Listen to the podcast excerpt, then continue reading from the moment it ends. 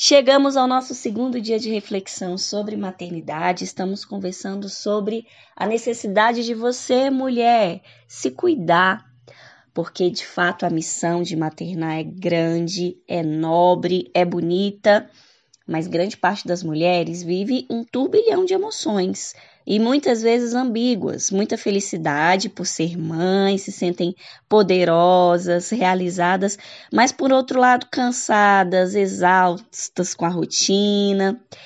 E a grande demanda de consultório é: eu quero me resgatar, eu me perdi, eu achava que ia passar depois que meus filhos crescessem, mas não. Eu tô ali envolta a uma rotina, e eu não sei mais quem eu sou. Então, essa manhã é para você se olhar demoradamente e se perguntar: quem é você? O que que você tem feito para além da sua maternidade? Como você tem desenvolvido os seus outros papéis sociais? Como tem sido você como filha, como esposa, como profissional, como cristã? Muitas mulheres vivem a anulação, vivem a exclusividade da maternidade, o que de fato, principalmente ali nos primeiros dias, nos primeiros meses dos filhos, a mulher às vezes não tem tempo nem para pentear o cabelo, porque a criança demanda tanto.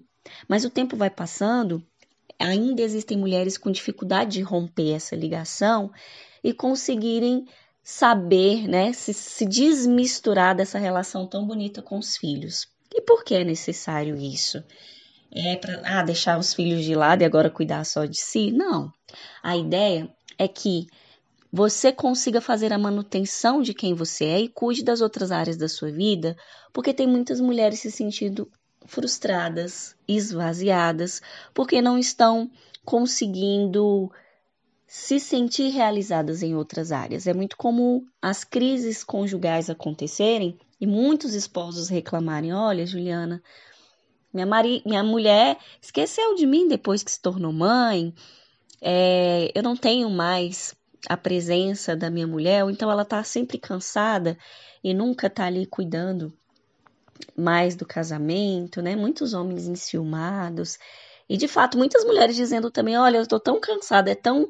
Me, me suga tanto que eu quero dormir, eu não quero fazer outra coisa. Então, mulher, como é importante você se resgatar para que você também consiga viver aquilo que a vida tem a te oferecer. Você é um ser que está em relação, você é um ser que tem um corpo, que tem uma mente, que tem as suas emoções.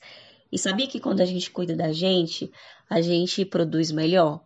Então, à medida em que você se cuida, você se valoriza, você cuida do seu casamento, você tem mais combustível para cuidar dos seus filhos.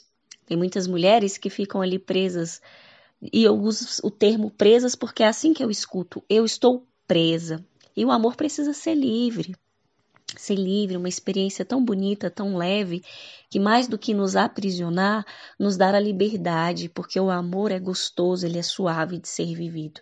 Então, mais do que se aprisionar, é nesse cuidado com a sua totalidade que você vai conseguir ser essa mãe que você busca ser. Então, eu desejo que você se olhe nessa manhã, que você observe tudo aquilo que está envolto a sua realidade de ser mulher, mãe, esposa e tudo aquilo que a vida está aí acontecendo para você.